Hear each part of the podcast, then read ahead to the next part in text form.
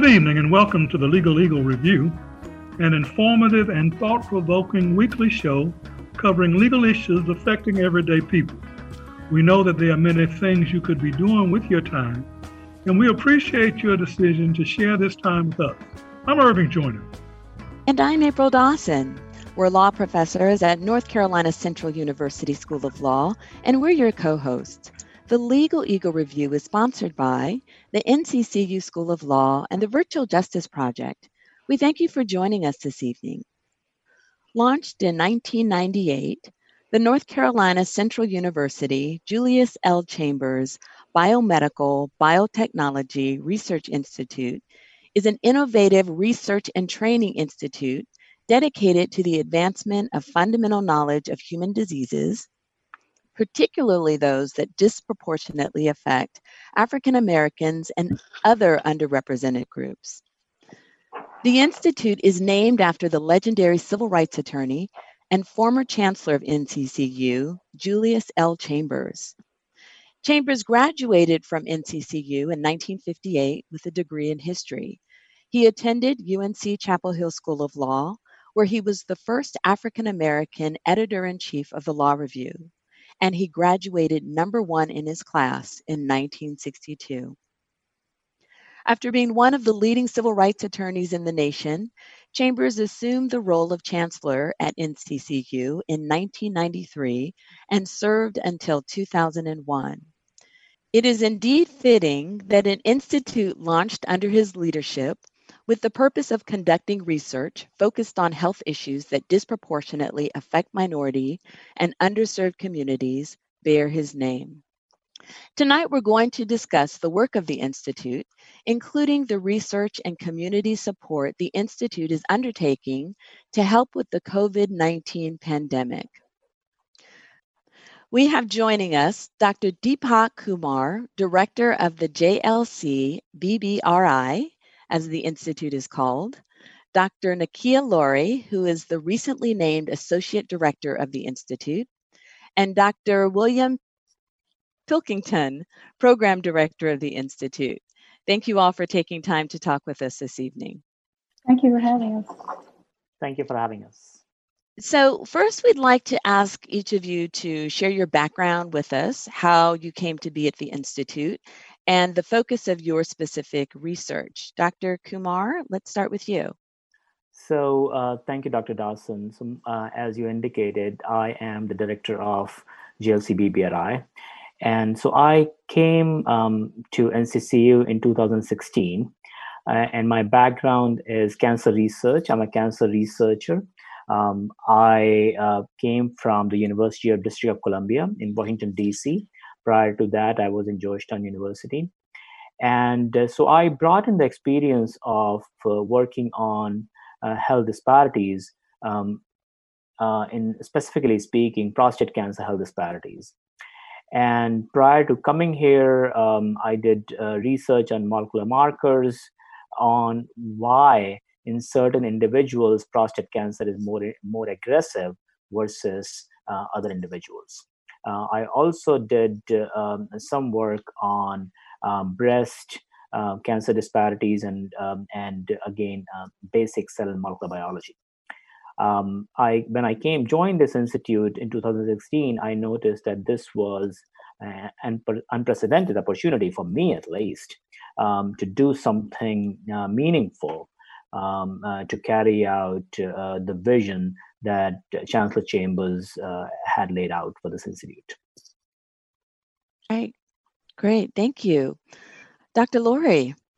Yes, so I am new. I just started at NCCU in February 3rd of this year. And I actually started doing research very early in life. I've enjoyed research since I was 15 years old. That's when I started doing it on the college level. And I'm from Atlanta, Georgia. And after I would finish classes at my high school, I would get the bus or get a ride over to Clark, Atlanta, or to Morehouse to do research. So that's how I got started in research. After that, I went to undergrad at Xavier University of Louisiana. And after that, I went to Brown University and I received my PhD in medical science. After Brown, I went on to do translational research in cancer at St. Jude Children's Research Institute. And that's how I got into pediatric cancer.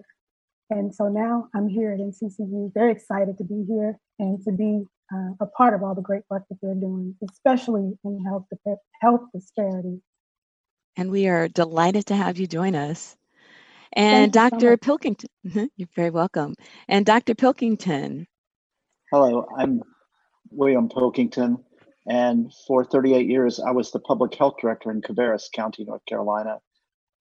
As the public health officer, my responsibilities ranged over a variety of things, but most importantly, we worked significantly on social determinants of health and trying to improve those. Did a very good job of it in Cabarrus County, but I was always aware of the disproportionate problems that exist in other counties around our area. So when Dr. Kumar approached me about working with North Carolina Central after I left the Health Alliance and retired, I said, yes, I would come and do that because it's a passion of mine to improve the healthcare of all of our citizens, most especially our minority populations who for the entire history of this country have suffered mightily under the remnants of a racial society where opportunity is not equally distributed.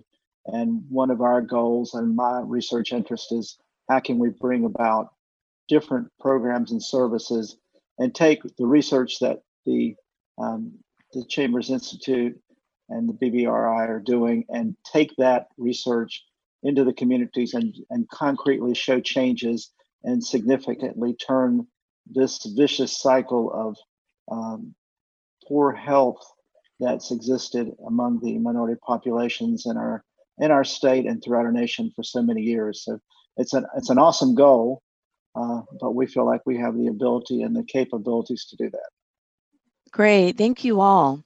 So Dr. Kumar, you mentioned that you thought coming to NCCU would provide a wonderful opportunity to address health disparities. Can you talk a little bit about how the Institute came to be and how Chancellor Chambers' leadership led to the creation of the Institute?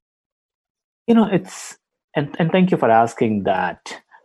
As you indicated earlier when you were introducing the Institute, that this Institute was created the Institute was created in 1909 when it was dedicated, and that was the time when we did not have any minority health dedicated institute in the country.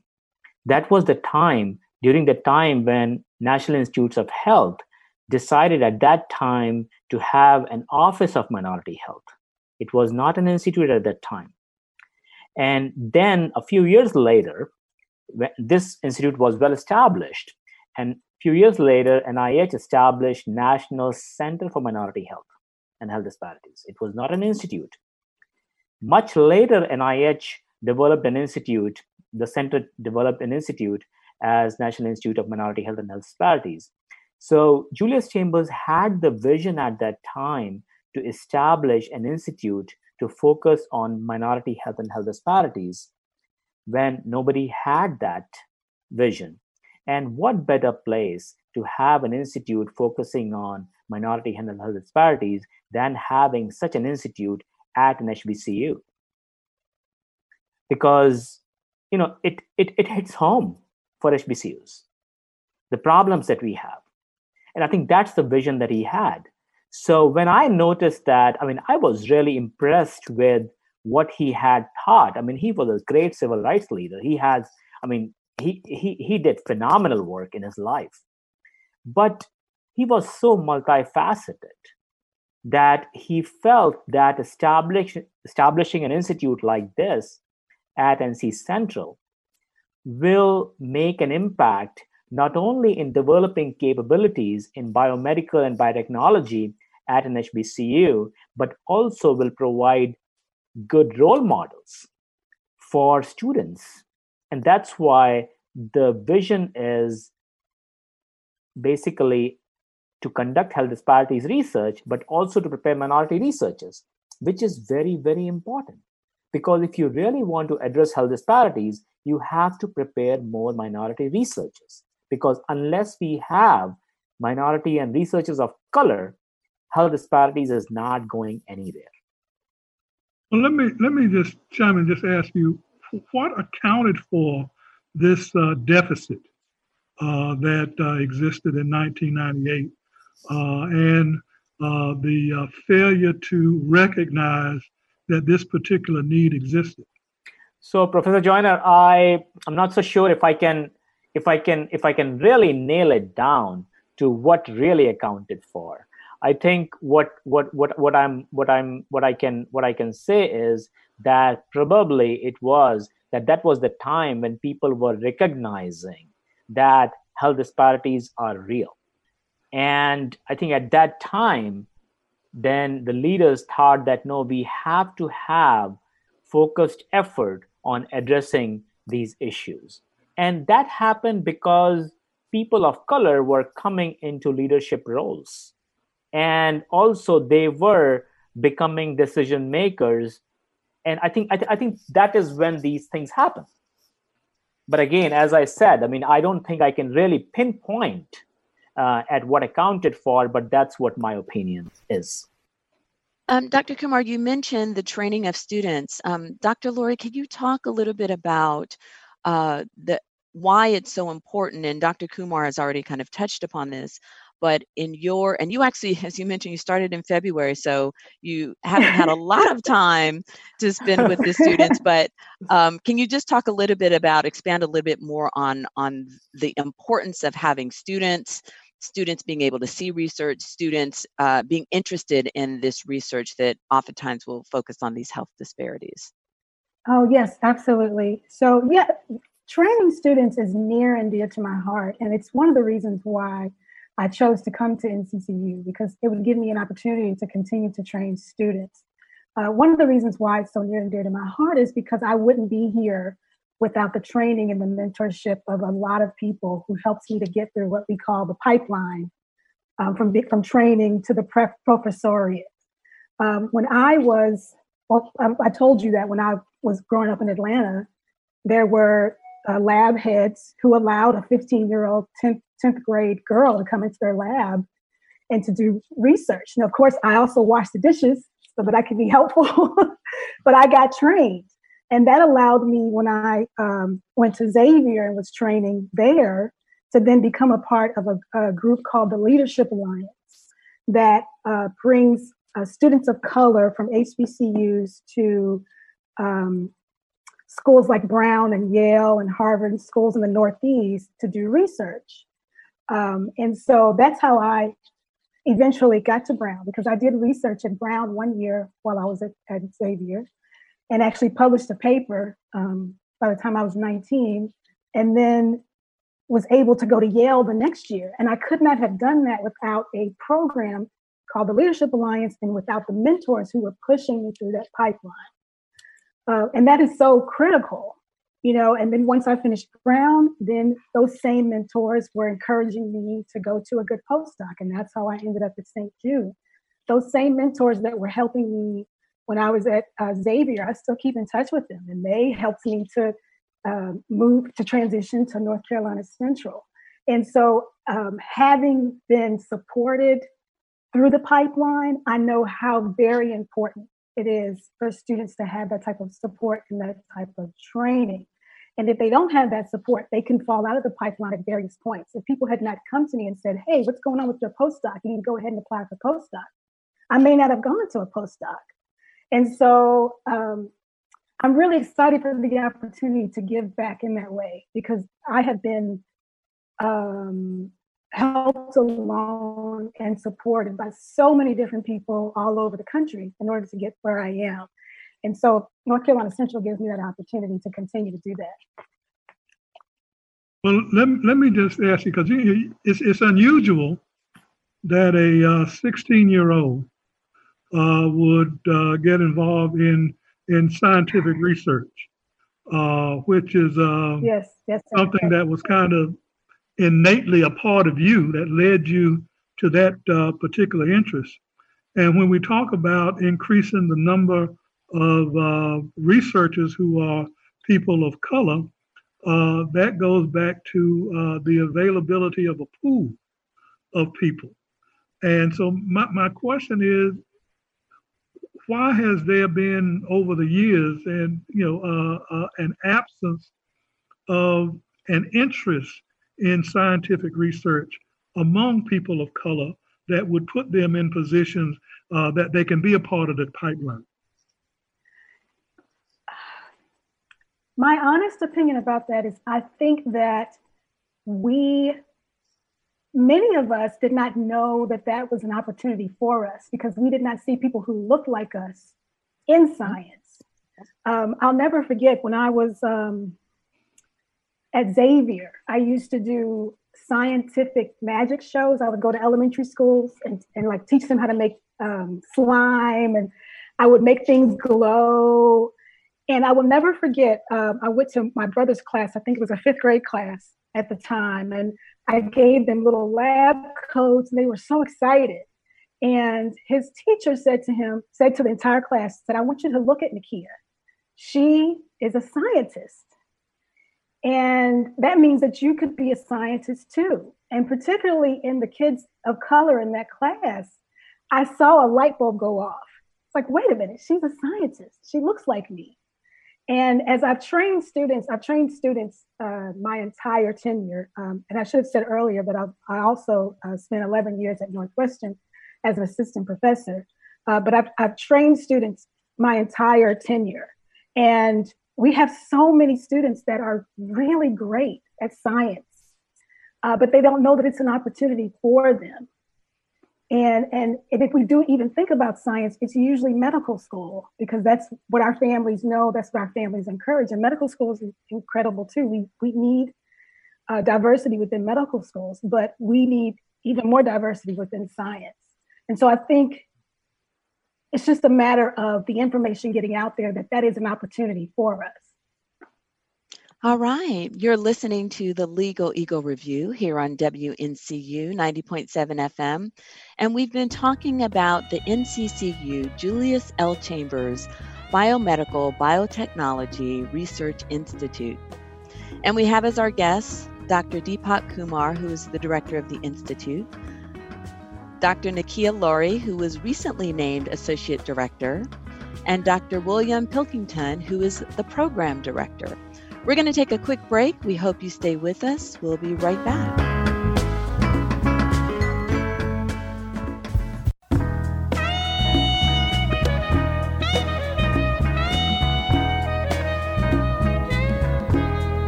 And we're back. Thank you again for tuning in to the Legal Eagle Review here on WNCU 90.7 FM.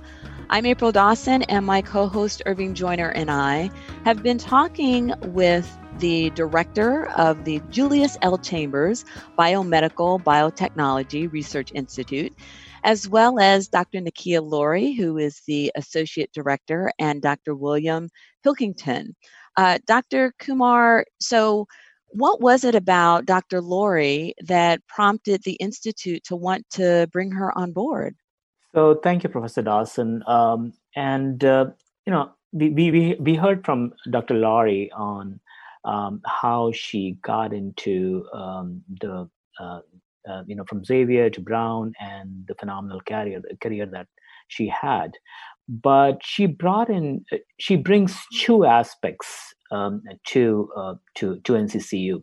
One, definitely, as Professor Joyner was talking about, that how as a 16-year-old African American, she got into the Xavier. She inspired several others, and she got into Brown, and she has made a phenomenal career for herself and as a role model. But if you look at her personally, what she has achieved is phenomenal.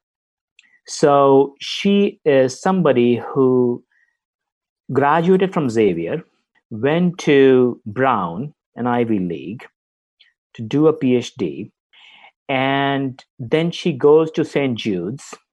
I mean, these are places where everybody aspires to go to. These are not some, any place. Then she goes to St. Jude's and she does phenomenal work in one of the very important cancers, retinoblastoma, which is a cancer of the eye. And I'm sure she can elaborate a lot more on that. But she not only does that, she publishes in one of the best journals in science, Nature. She has a Nature paper. Nobody at NCCU has it. You can count on maybe very, very few people of color will have a first author Nature paper that she has. So that's what she brings to the table. So she's not just an African-American scientist that we have recruited. We have recruited a world-class, highly capable scientist. And then she goes from there to Northwestern, and she establishes a center of excellence on retinoblastoma research. She manages, she deals with people. I don't have to tell you how difficult it must be for her to navigate through all these things, but she does it very well. And then she comes here with ideas, vision, being a role model. So we are truly delighted to have her. Just wanted to point it out. Well, thank you. And yes, it sounds like we are incredibly lucky to have her here. And I know, as she was talking about, Dr. Laurie, as you were talking about in terms of being a role model and for students to be able to see someone who looks like them, who comes from a similar background, that does a lot in terms of underscoring to them what is possible. Yes, absolutely. You know, and I have to say, thank you, Dr. Kumar. That was so kind. I stand on the shoulders of a lot of people. And I think that's why I'm so passionate about mentoring and training, because I really, when it comes to science, you know how that whole saying, it takes a village. It really takes a village to get a child of color to a PhD or to research. There are so many pitfalls, and there are so many places where the person can fall out if they don't have a bunch of people supporting them. And then I get here, and Dr. Kumar is also extremely supportive. So I've really, really been blessed in that way. But it's one of the reasons why I'm so passionate, because I have had a lot of people to encourage me, to push me to keep going. And that type of support is really, there's no price you can put on it. And I really want to see the students at North Carolina Central to continue to get that kind of support. Excellent. Dr. Pilkington, so in your previous job, you were able to see firsthand the disparities in terms of the health issues that were being suffered by African Americans, underrepresented communities. Can you expand a little bit more on what you observed and how you take what you saw and how that informs what you do as program director at the Institute? Certainly. It's not only what I've observed. Interestingly enough, the father of medicine, Hippocrates, wrote an essay entitled Airs, Waters, and Places, in which he stated that the air we breathe, the water we drink, and the places we live determine how long we will live. Not much has changed since 55 BC. And interestingly, for all of us in North Carolina, we rank as one of the worst states in terms of healthcare indices. Because of that, the place we've chosen to live or born to live in this state is one that is ranks in the low 40s for all the entire population. But if you're African American, the numbers become even worse. And some of our counties throughout the eastern part of our state and the western part of our state have numbers that rank very closely to the kind of indicators you would see in Bangladesh or some of those countries. Those historic factors that created those kinds of numbers are what we're working on at the HOPE program, which I direct.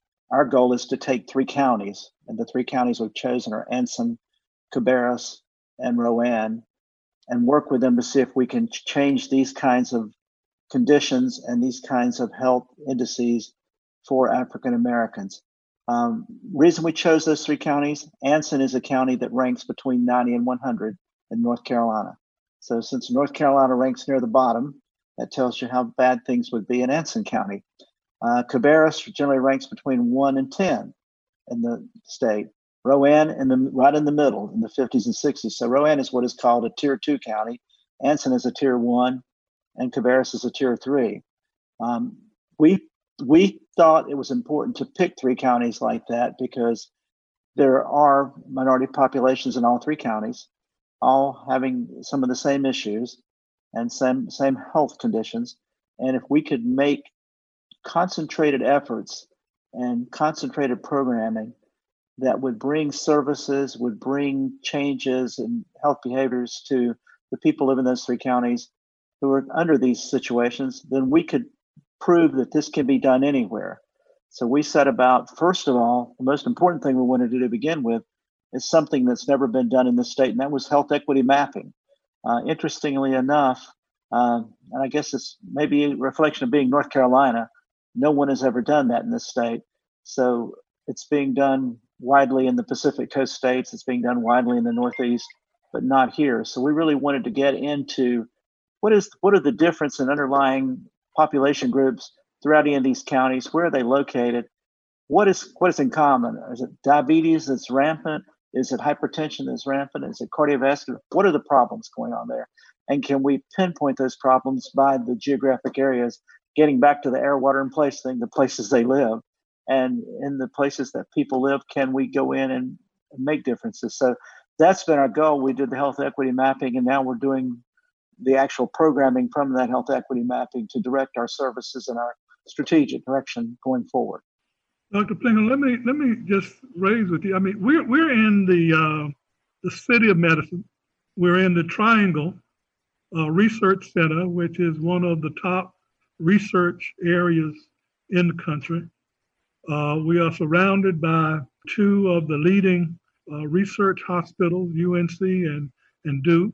We have some of the top hospitals around in Wake County and Durham County and Orange County, which are ranked at or near the top. Why is it that North Carolina ranks near the bottom if we have all of these sterling resources that are available right here under our control?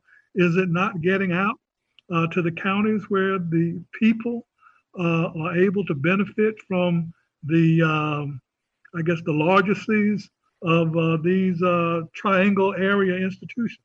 Well, I think Dr. Laurie said it very well earlier when she pointed out that there are very few persons of color in the scientific fields and in the healthcare fields. When you start looking at physicians in the United States and in North Carolina, the numbers generally are around 96% of the physicians are white. So think about that in terms of access to services. So immediately that creates a barrier of access. There's also barriers of availability.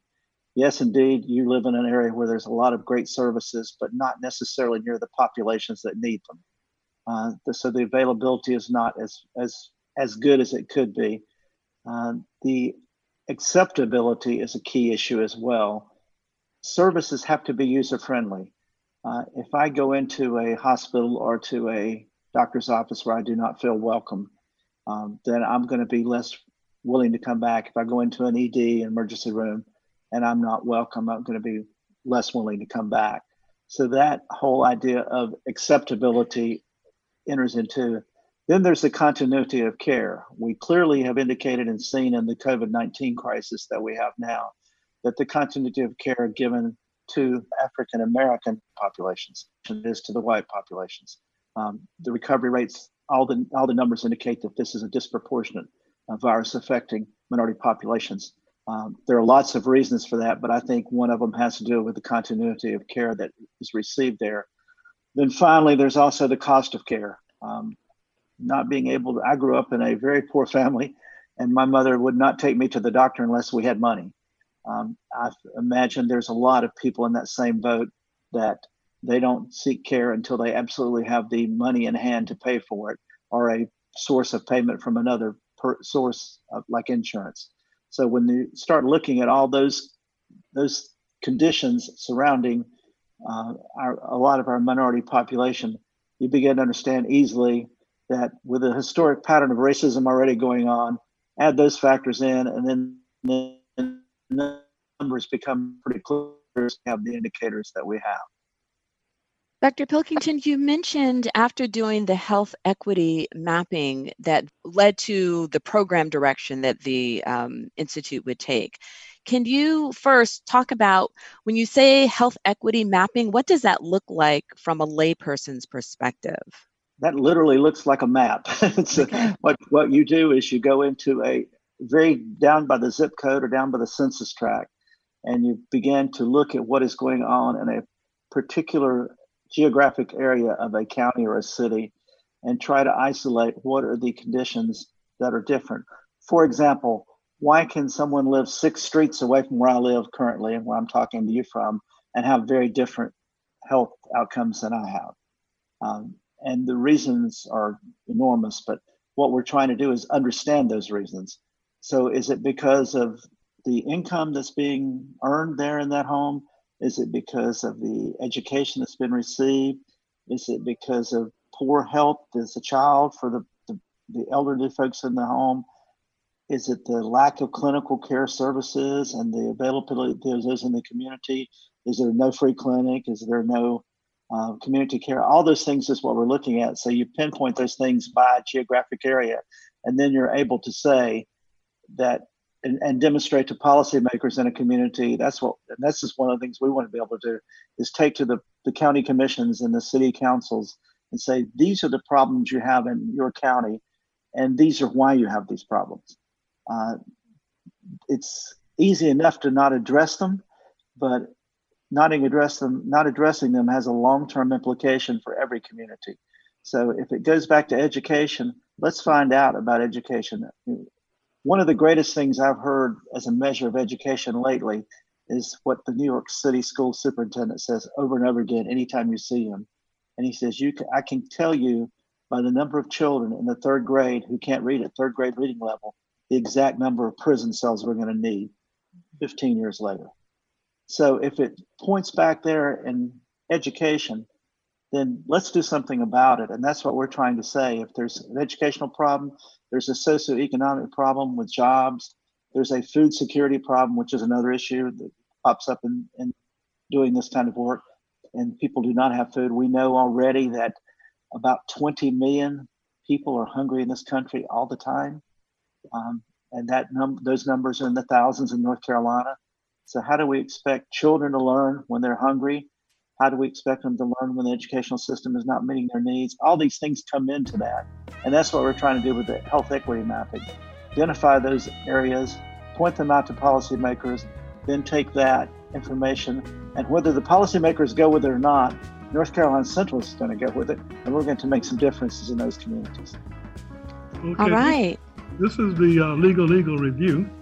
And we're having a great conversation here about the Julius Chambers Biomedical Biotechnology Research Institute and the many things that undergirds its creation. We're going to take our break right now. I want you to stay with us, and we'll be right back.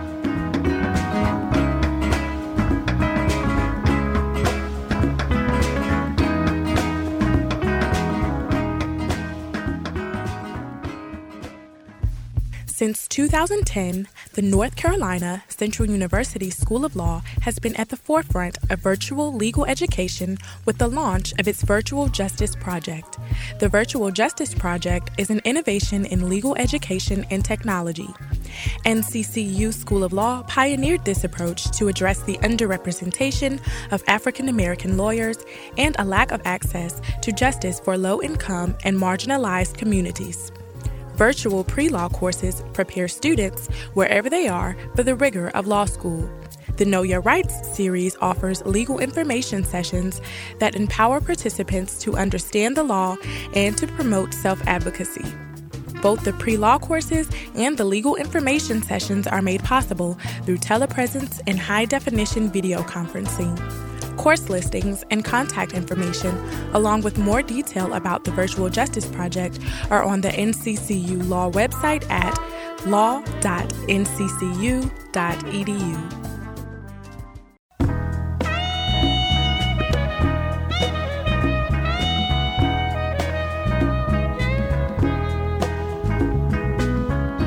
And we're back. Thank you again for tuning in to the Legal Eagle Review here on WNCU 90.7 FM. I'm April Dawson, and my co-host Irving Joyner and I have been talking about the Julius L. Chambers Biomedical Biotechnology Research Institute, housed at the North Carolina Central University. And we have as our guest the director of the institute, Dr. Deepak Kumar, the associate director, Dr. Nikia Laurie, and the program director for the Institute's HOPE program, Dr. William Pilkington. Right before the break, Dr. Kumar, Dr. Pilkington was talking about the work of the HOPE program and the health equity mapping, and how based on that data that will dictate the discussions that they have with the policymakers. It will dictate how the community is engaged. Can you talk a little bit about why it was important for the HOPE program to be created in the first place? Thank you, Professor Dawson. So Julius Chambers BBRI, we have four different programs. One is focused on cardiometabolic disorders, where researchers are working on various aspects of cardiometabolic diseases, alcohol disorders, and things like that. We have a cancer program where we have a partnership with UNC Chapel Hill, and many of the partnerships we are working on cancer disparities. We also have a neuroscience of drug abuse program where our researchers are working on alcohol, cannabinoid disorders, and we have a nutrition program where we are working on various aspects of nutrition, nutritional approaches. 2 years ago, we were funded by an IMHD to establish an RCMI Center for Health Disparities. We are the first center in the state of North Carolina, which were funded by an IMHD in the amount of $16 million. And through that, and before that also, BBRI has a very robust community engagement program where we have work being performed by our researchers from behavioral sciences, and also we are doing work in Durham area, Halifax area, and different counties. There was an opportunity for us to do more community-based participatory research, and doing some work in actually community health and community engagement. We also have a campus in Kannapolis, and so we saw this opportunity to create a very innovative program, which we termed as HOPE, for health equity, environment, and population health. And the idea is to really understand the social determinants of health disparities at a deeper level. We have done some work, but can we connect the behavioral piece, the social piece, to the biology, and also understand what goes on, what are the underlying factors behind health disparities? That's why we created this HOPE program, and we were looking for a leader to lead this program. And when we heard about Dr. Pilkington, who has done some phenomenal work in Cabarrus County, he was the director of Cabarrus Health Alliance. He created that alliance as a public health entity in Cabarrus County, and he took that entity and made it nationally recognized and nationally accredited. I mean, that was the first entity to be nationally accredited in North Carolina. He has done phenomenal work, and he was ready to retire. So of course, I mean, I went and begged him that if he would be willing to help us out in making this happen. And here we are. And as you heard from Dr. Pilkington, I mean, he has done some phenomenal work. I mean, he has this vision to really make a difference in the community, something that is very well aligned with the mission of JLC-BBRI, something that we want to do. So there's Dr. Pilkington. Dr. Laurie, can you talk about why it's so important that the Institute play a role in engaging in the community, particularly now when we're dealing with COVID-19 and we see the health disparities that you all have been talking about play out with this pandemic as well. Yes, I really think when we're looking at this unprecedented time with COVID-19, we all know that it's affecting the Black community and communities of color in a disproportionate way as far as hospitalizations, as far as deaths. And I think really this is a prime opportunity for North Carolina Central to really be of service to the community at a time when they really need us. We already have a great infrastructure, as Dr. Kumar mentioned, where health disparities are already being researched, and there's research being done within the communities where we already have a footprint and a presence. And this is the opportunity for us to really be of service to the community in light of not only the biological factors, excuse me, of COVID-19, and having our researchers, our great biology faculty, learn more about the biology of COVID-19, but also to learn more about the social factors, how it's affecting our community socially, so that we could be of service to our community. You know, one of my concerns that you talk about these disparities within the communities in which people of color reside, there is not a lot of discussions about those disparities. There's a lot of suffering from those disparities, and it is kind of like a little secret. But in the larger community, there is that knowledge. How important is education of our communities about these disparities and ways to minimize the harmful effects of these various medical problems? How important is that in moving forward with your work? I could take that question, because sure, that's what we're trying to do. Yes. We feel that, and very strongly feel that, in most cases, what has been brought to communities of color have been programs that were not asked for, that were not needed, that were not meeting the demands of those communities. So we've kind of tried to turn this on its head, and we are doing focus groups with these communities, asking them to give us input as to what they feel they need, as opposed to us telling them what they need. My whole life in public health, myself and all of my colleagues spent a great deal of time taking things to people that either national grant programs or someone else said was what they needed. Very little time is ever spent asking people what they do need. And in addition, as you just pointed out, that education aspect of it, we are very intent on going forward and helping people learn how to cook healthy foods, for example, using a culinary chef to do that kind of work, and do all the things that provide the teaching aspect of it without it being a blaming the victim kind of teaching, but more this is the way you can cook chicken and cook it healthy. It doesn't have to always be fried. It has to be fried with this. There's other ways to make it good. How can you make chicken salad without mayonnaise? Easily with yogurt. Tastes just as good. Those kinds of things are what we're trying to do and show and demonstrate.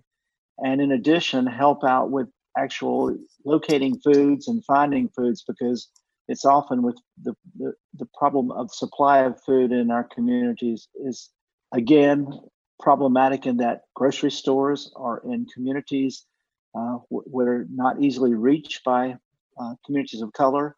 And in many cities, including New York City, there are grocery stores not even available. I can remember just a few years ago, the biggest crusade that was going on was Magic Johnson trying to get a grocery store in the Bronx that hadn't had one in 50 years. I mean, think about the Bronx. It's bigger than almost any city in the southeastern United States, and it had no grocery stores. So it does now have one, thanks to Magic Johnson, but that was his goal and his motivation. And I think that's a lot of what we're about. Let's either direct services, help services, or shipping services, one of the three or four. But that's what we're trying to do. Dr. Kumar, did you have something you wanted to add as well? Well, so I think as Professor Joyner was asking, and I was thinking that, you know, bi-directional exchange is very important for us.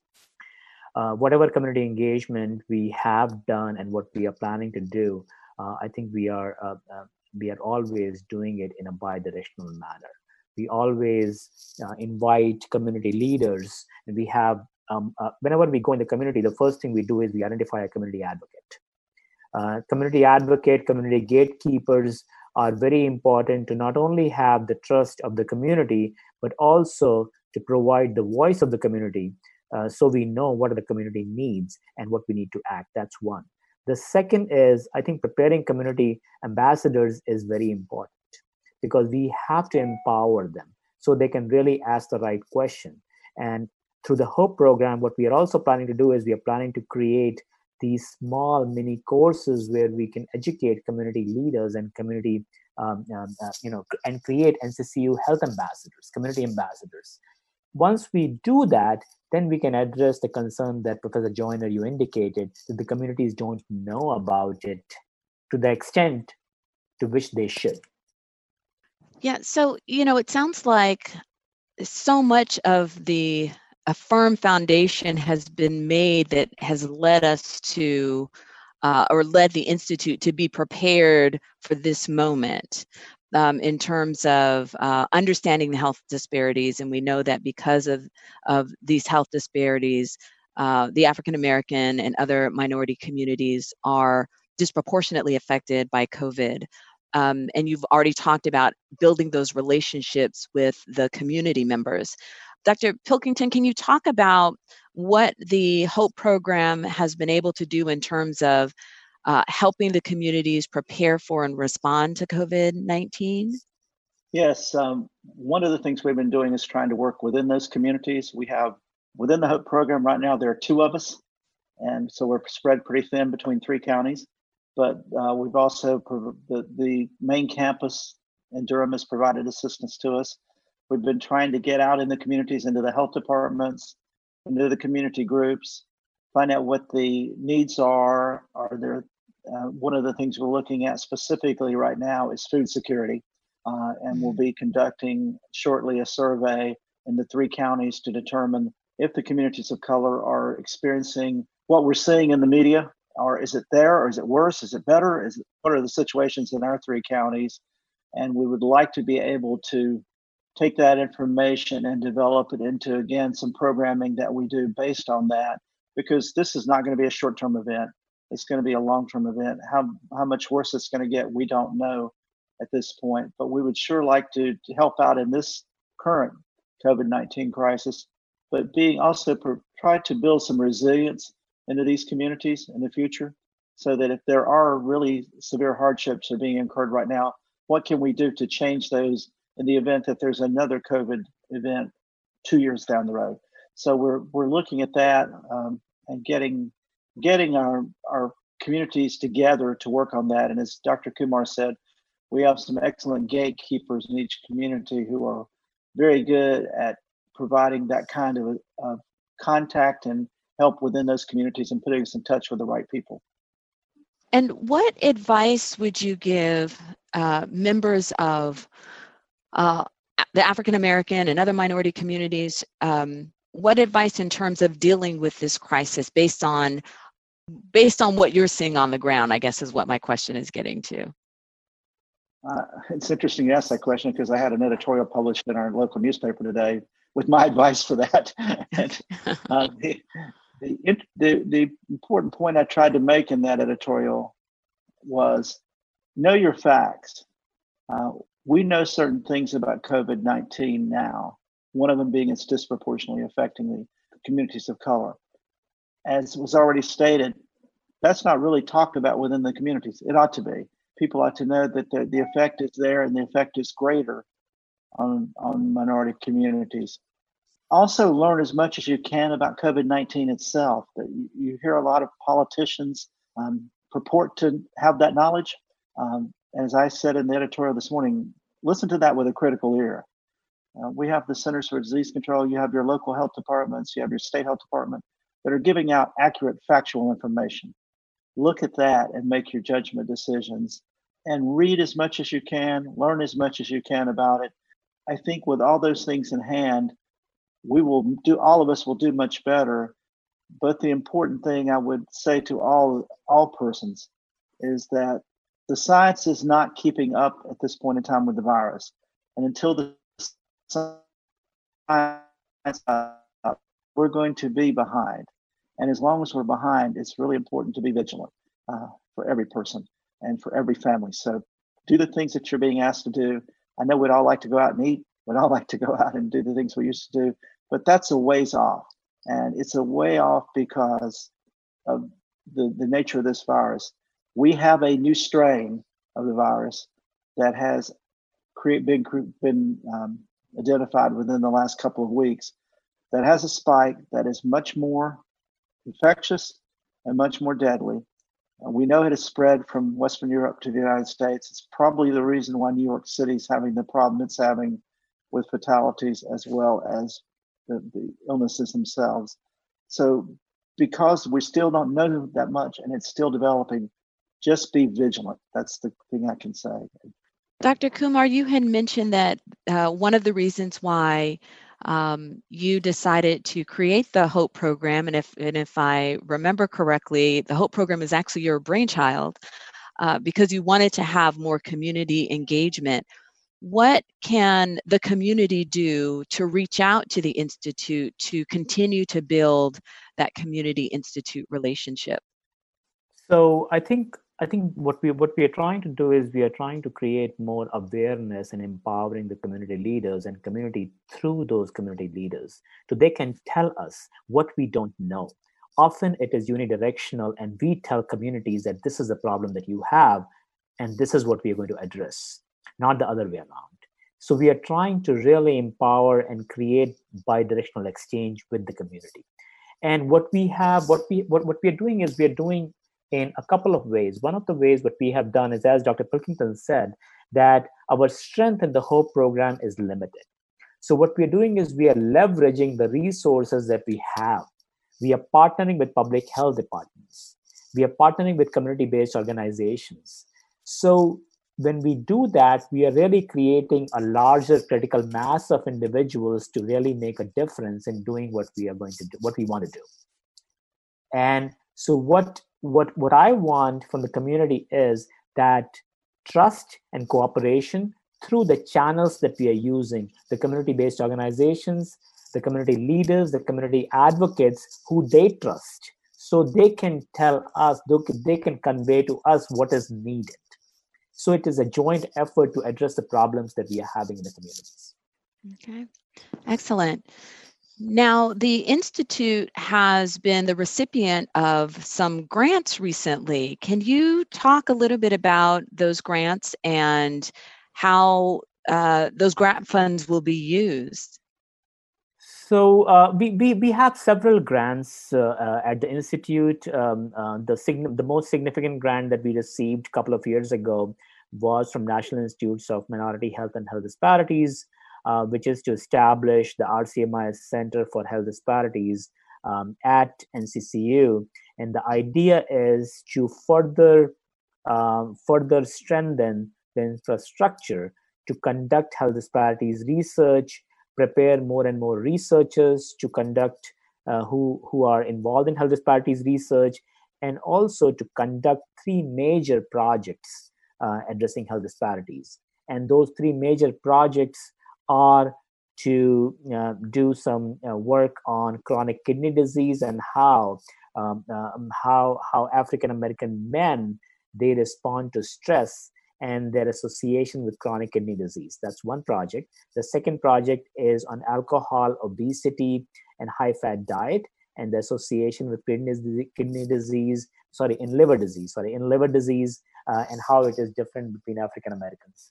The third project is on triple-negative breast cancer, where one of the researchers has identified a specific protein which is more prominent in African American women versus the Caucasian women and what role that protein is playing. So these are three major projects.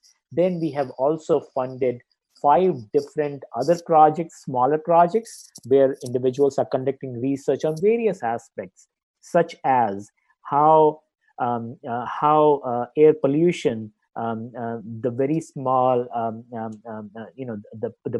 very small particles in the air, which is like PM 2.5 and PM 10, how they affect pulmonary diseases and what impact place of living has on pulmonary diseases. That's what one of the investigators is trying to find out. We're also working on parent-child relationship, how it is getting affected in minority communities. Another individual is working on structural disparities issues. So multiple junior investigators are working on many, many issues on that. We're also trying to strengthen the infrastructure at NCCU in terms of providing better equipment, infrastructure for that. One of the projects that Dr. Laurie is going to be also involved in is the chronic kidney disease project that I mentioned, and we are very fortunate to have her. Then we also have a very robust community engagement program where we are working in Durham community as well as Halifax community to, again, in a bidirectional exchange, creating a platform where our researchers can go and study various aspects of health disparities in as part of community-based participatory research. So we have that, and we also have an investigator development core where we have a range of activities which are designed to develop our investigators. All right. Well, excellent. Thank you so much, each one of you, for all the work that you are doing with the Institute. It is crucial that we continue to have the Institute support, and we commend you. And just, thank you so much for everything that you're doing. We have been talking this hour with Dr. Deepak Kumar, who is the director of the Julius L. Chambers Biomedical Biotechnology Research Institute, which is housed at the North Carolina Central University. Dr. Nikia Laurie, who is the associate director of the Institute. And Dr. William Pilkington, who is the program director of the HOPE program. We'd like to thank you as well, our listening audience, for spending your Sunday evening with us. We hope that you've enjoyed the show, and we are sure that you have learned a tremendous amount. If you have any questions, please send us an email. You can reach us at legaleaglereview@nccu.edu. And if you ever miss a show, you can find us on iTunes in podcast form. And don't forget to follow us on Facebook, Twitter, and Instagram. Until next week, stay informed and engaged.